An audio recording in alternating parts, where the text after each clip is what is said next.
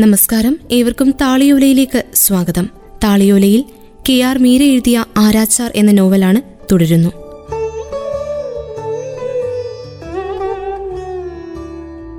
ജയിലൈജിയെ കണ്ടതിന്റെ തലേന്ന് അച്ഛൻ സഞ്ജീവ് കുമാർ മിത്രയെ വിളിച്ചു വരുത്തി.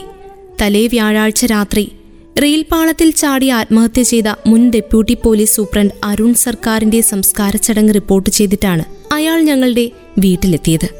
അറുപത്തിയെട്ടാം വയസ്സിൽ വിഷാദ രോഗം മൂലമായിരുന്നു സർക്കാർ ബാബുവിന്റെ ആത്മഹത്യയെന്നും കൊൽക്കത്തയിൽ വിഷാദ രോഗികളുടെ എണ്ണം വർദ്ധിക്കുകയാണെന്നും സഞ്ജീവ് കുമാർ ടി വിയിൽ റിപ്പോർട്ട് ചെയ്യുന്നത് ഞാൻ ഇടം കണ്ണിട്ട് കണ്ടു. വളരെ കാലത്തിനു ശേഷം ഞാൻ സർക്കാർജി മാമനെ ഓർത്തു.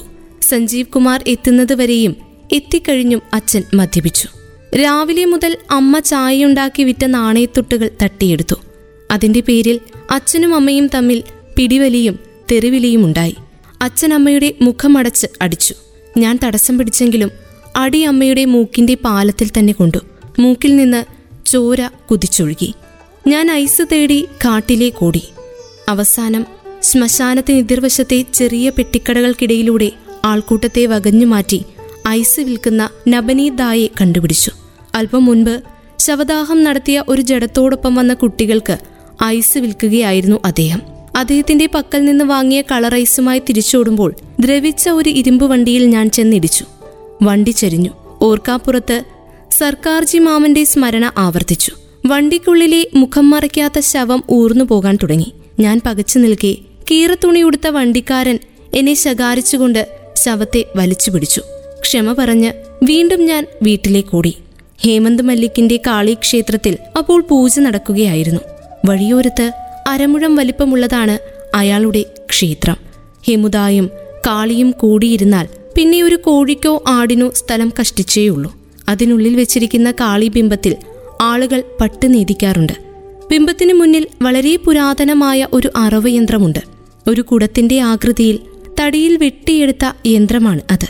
മൃഗത്തിന്റെ ചെറിയ വൃത്തത്തിനുള്ളിൽ കടത്തിവെച്ചാൽ പിന്നെ ചലിക്കാനാകാതെ അത് തലവെട്ടാൻ പാകത്തിന് അടങ്ങി നിൽക്കും.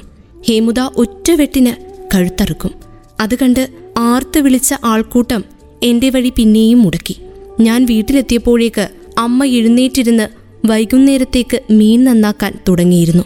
ഞാൻ വിയർപ്പ് തുടച്ച് തളർച്ചയോടെ പഠിക്കുകയായിരുന്ന സുനൈനയുടെ അടുത്ത് ചമ്രം പടിഞ്ഞിരുന്നപ്പോൾ രാമുദ എന്നെ കാരുണ്യത്തോടെ നോക്കി. അയാൾ ഏത് ദേശക്കാരനാണ്? രാമുദ അന്വേഷിച്ചു. സഞ്ജീവ് കുമാർ മിത്ര എത്തിക്കഴിഞ്ഞെന്ന് എനിക്ക് അപ്പോഴാണ് മനസ്സിലായത്. എന്റെ മുഖത്ത് ചെറിയ ഭാവവ്യത്യാസമുണ്ടായി.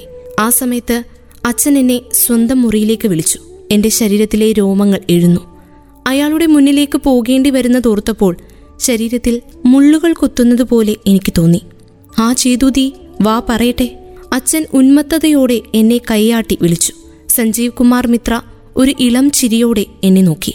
എന്റെ മുഖത്തേക്ക് രക്തം ഇരച്ചു കയറി. കറുപ്പു ചായയുള്ള കണ്ണടയിൽ അയാളുടെ ഇളം പച്ച ഷർട്ട് പ്രതിഫലിക്കുന്നുണ്ടായിരുന്നു. മുടിയിഴകൾ ഇടയ്ക്കയാളുടെ നെറ്റിയിലേക്ക് ഇടറി വീണു. വിവാഹകാര്യത്തിൽ നീയൊന്നും തീർത്തു പറഞ്ഞിട്ടില്ല എന്നാണ് അദ്ദേഹത്തിന്റെ പരാതി. അച്ഛൻ ആനന്ദാതിരേകത്തോടെ പറഞ്ഞു എന്നെ ഇഷ്ടമല്ലെങ്കിൽ ചേതനാദവ് തുറന്നു പറയണം. സഞ്ജീവ് ഊർന്നിറങ്ങുന്ന കണ്ണടക്കിടയിലൂടെ എനിക്ക് മാത്രം അർത്ഥം മനസ്സിലാകുന്ന തരം ഒരു നോട്ടം നോക്കി. ഞാനത് കേട്ടതായി ഭാവിച്ചില്ല. ഡോൺ വറി സഞ്ജീവ് ബാബു അവൾക്ക് നിങ്ങളെ ഇഷ്ടമാണ്. എന്റെ മകൾ അധികം സംസാരിക്കുകയില്ല.